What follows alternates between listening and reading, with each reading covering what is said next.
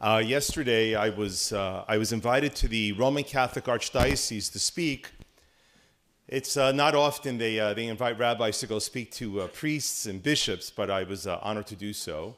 They even accommodated the time change. They, um, they made it for 2.15 because I told them that far more sterner than God with me violating the Sabbath would be my wife being late for dinner. So they were very, very cordial about that. Uh, but the reason why I was invited to speak to them was on the occasion of the fourth and final week of Advent. Advent is uh, not a very well known event, um, certainly outside of the Christian world, not so much even in the Christian world at this point, uh, but uh, it celebrates at the month prior to Christmas that they um, have uh, weekly celebrations and reflections there is a long-standing tradition, which has since died, of uh, fasting three days a week um, on the four weeks of Advent. That no longer happens to any recognizable degree. Now, all in the act as uh, as my friend, the person who invited me, Father Thomas Rosica, who was the CEO of World Youth Day when uh, Pope John Paul II came to Toronto, um, he pointed out that the, the story of Advent is a story of preparing oneself for what Christmas celebrates. And they invited me because they felt that to conclude the uh, series on Advent, uh, that it would be interesting to invite a Jew to talk about messianism. In other words, what Jews believe to be the story of what happens at the end of the story. And uh, certainly very, very appropriate, as I pointed out, and that's because the person who they celebrate the birth of as being the Messiah to the world was born a Jew. That on the eighth day of his life, he had a brit milah, a circumcision. That Jesus' life was punctuated by the things that punctuate our lives. That is Shabbat. We know that he went to synagogue on Shabbat. Certainly, the shul that he went to looked nothing like this, not the least of which being that we have windows and climate controlled environments and uh, running water washrooms. But it was very different in terms of the order of the service the things that they did on a Shabbat morning in the shul uh, roughly 2,000 years ago in northern Israel in the Galilee is dramatically different from what we do on a Shabbat morning. But nonetheless, there was a considerable amount of communal gathering that took place on a Shabbat morning. Not, not to say the least of which are all the great holidays in Jewish life that he observed, marked, and celebrated. And so they felt it was right and true and appropriate to invite a Jew to come forward and speak to that, and I was honored to do it. I want to share some of the ideas with you. In part because we find ourselves um, as a minority in a world that is celebrating this fact, and it's an interesting moment for us to remind ourselves of why we don't celebrate it. This is not to say, this is not to say that the people who celebrate things differently from us are wrong. That is not to say that. But it is to say that different religious traditions develop because they come from different answers and ideas. The Jewish idea and the Jewish answer about the human life, our condition, and the world that we live in is dramatically different from the Christian one. And it does not mean that we cannot respect, love, and understand one another and be friends and supportive of one another. In fact, very much the opposite. The more that we can freely talk about our differences, the more we can fully respect and understand each other, the deeper our love and relationship will be with each other. And allow me to say, which I said to them also, that in this moment when the Jewish community feels so alone, how important it is for us to understand the strength of these kinds of relationships. The story of messianism in Jewish life is very, very complicated. And what I'm going to do here for the next five or seven minutes is meant to give you uh, a mile, what, how do they say it? A, uh, a mile wide and an inch deep on this. But, there's, there's an important point I think I want to make at the end and that the story of messianism in Judaism, first and foremost, is punctuated by interesting personalities. The story, first and foremost, of Joseph this morning, and then of Moses, most famously, and then after Moses, King David. Each of these people are, in fact, categorized by some profound similarities to each other. What similarities do they have? Number one, they are all human beings and they all die. This is a very important point that the messianic character in the Jewish imagination was perceived and understood as somebody who was human, born of a mother, and someone who would die as all of the human beings die, and that their death would be the end of their lives, and it would not in any way be venerated or celebrated. Witness the fact that we do not know to this very day where Joseph is buried, or where Moses is buried, or where King David is buried. I understand that there are differing Islamic traditions. There are two uh, archaeological sites, not archaeological sites, excuse me, two um, tourist sites that mark where, where Moses is apparently buried one in the West Bank and one in Jordan. But Moses is not buried there. There was probably a uh, an Arab sheik whose name was Musa, Moses, and he was buried there, and that's what they called it. I'm not joking, I'm serious. We do not know where Moses is buried. In fact, it even goes so far as to say that in rabbinic tradition, they tell a beautiful story that if nobody knows where Moses is buried, how is Moses buried? And the ancient rabbis go to say that God buried Moses.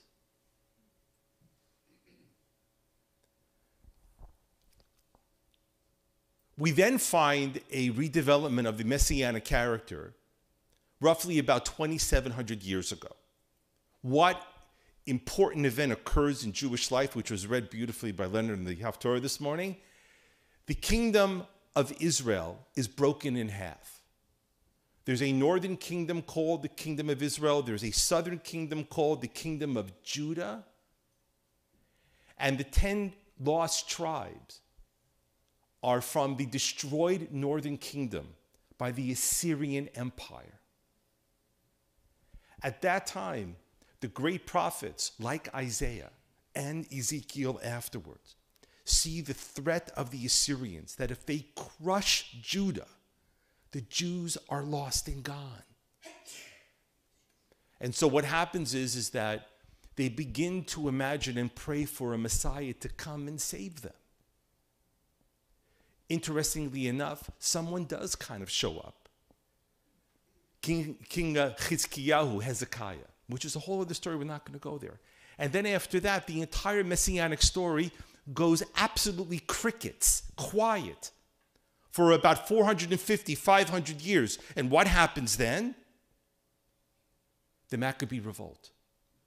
And the Hasmonean, the Hasmonean Empire, not an empire, more like a kingship, and then the invasion of the Romans. And all of a sudden, we start hearing again about a messianic idea. It is not at all surprising to us that the Christian story of a messianic character emerges at the very same time. Because the Jewish world was literally fermenting with messianic characters. Don't forget the revolt of Bar Kokhba Bar Kokhba was crowned by Rabbi Akiva as the Messiah. And there are many other characters throughout that period, roughly about 100 years, that were filling Jewish history with the message of various messiahs coming and going.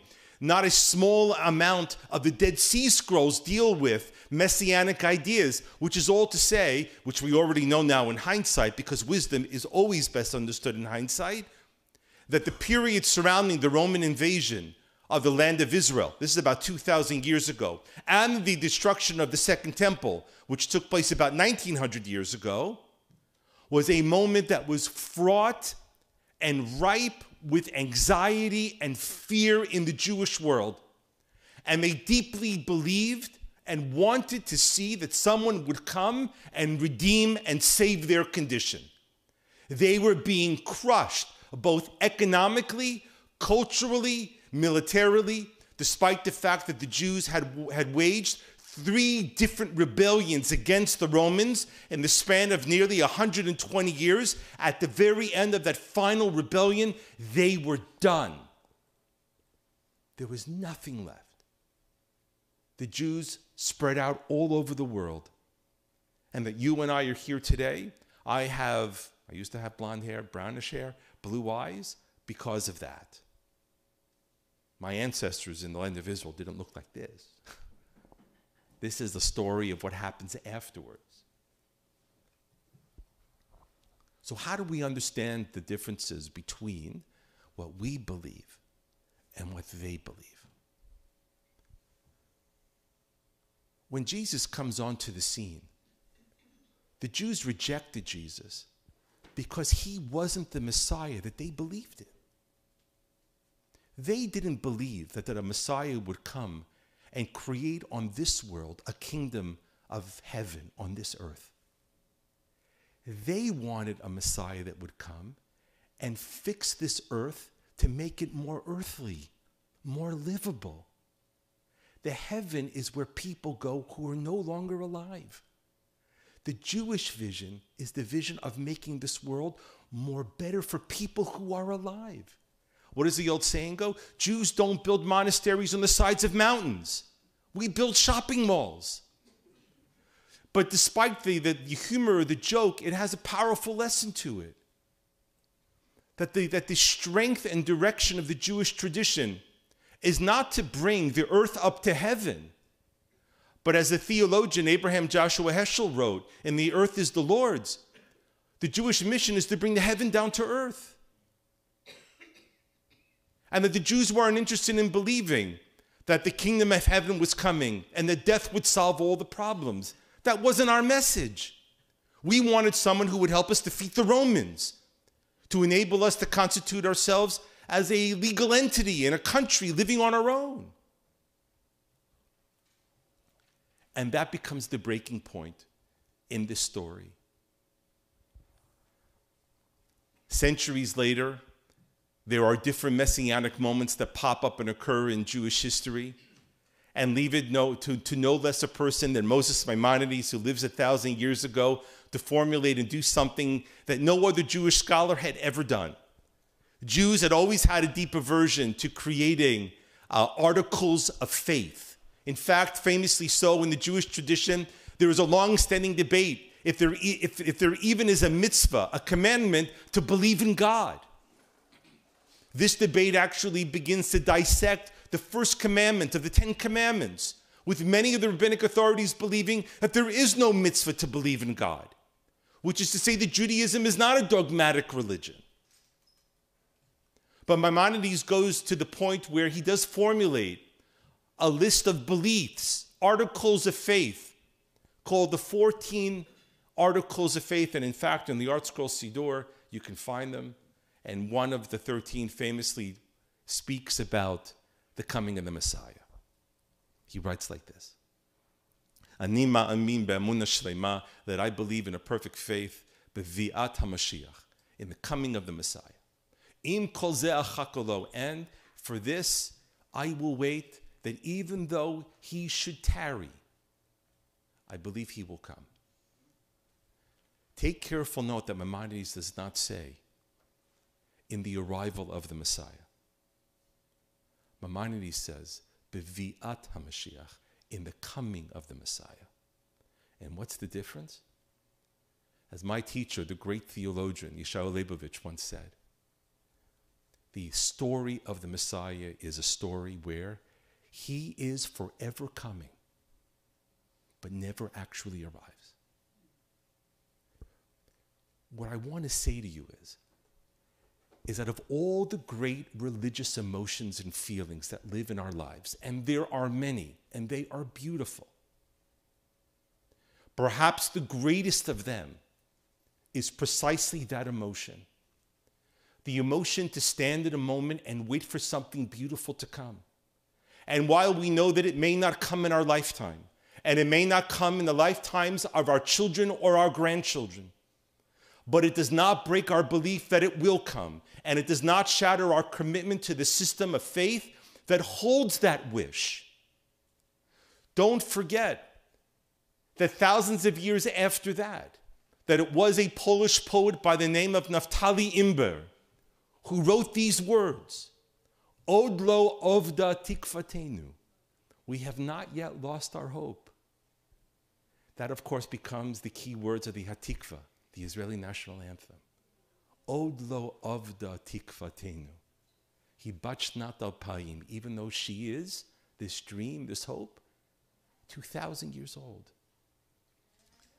The idea of believing that something will happen is not meant to paralyze us waiting for something else to do it for us. But the Jewish ingenuity is in the belief that it will come, that we have to make ourselves a part of it, to contribute to the world by feeding the hungry, clothing the cold, supporting the needy, being kind and loving and strong, and not to be afraid. That's what this idea is. It was shared with, with me yesterday by my dear friend, Father Rosica. The story that I did not know.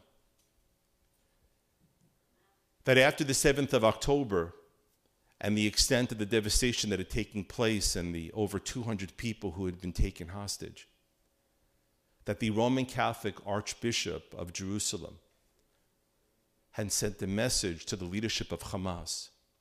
And this is what he said that he would turn himself over as a prisoner to them if they would release in exchange all of the Israeli hostages. It is a beautiful message to us that even though there are religions and faiths of great differences, the thing that holds us together is our ability to work towards the things that we wish for. Shabbat Shalom.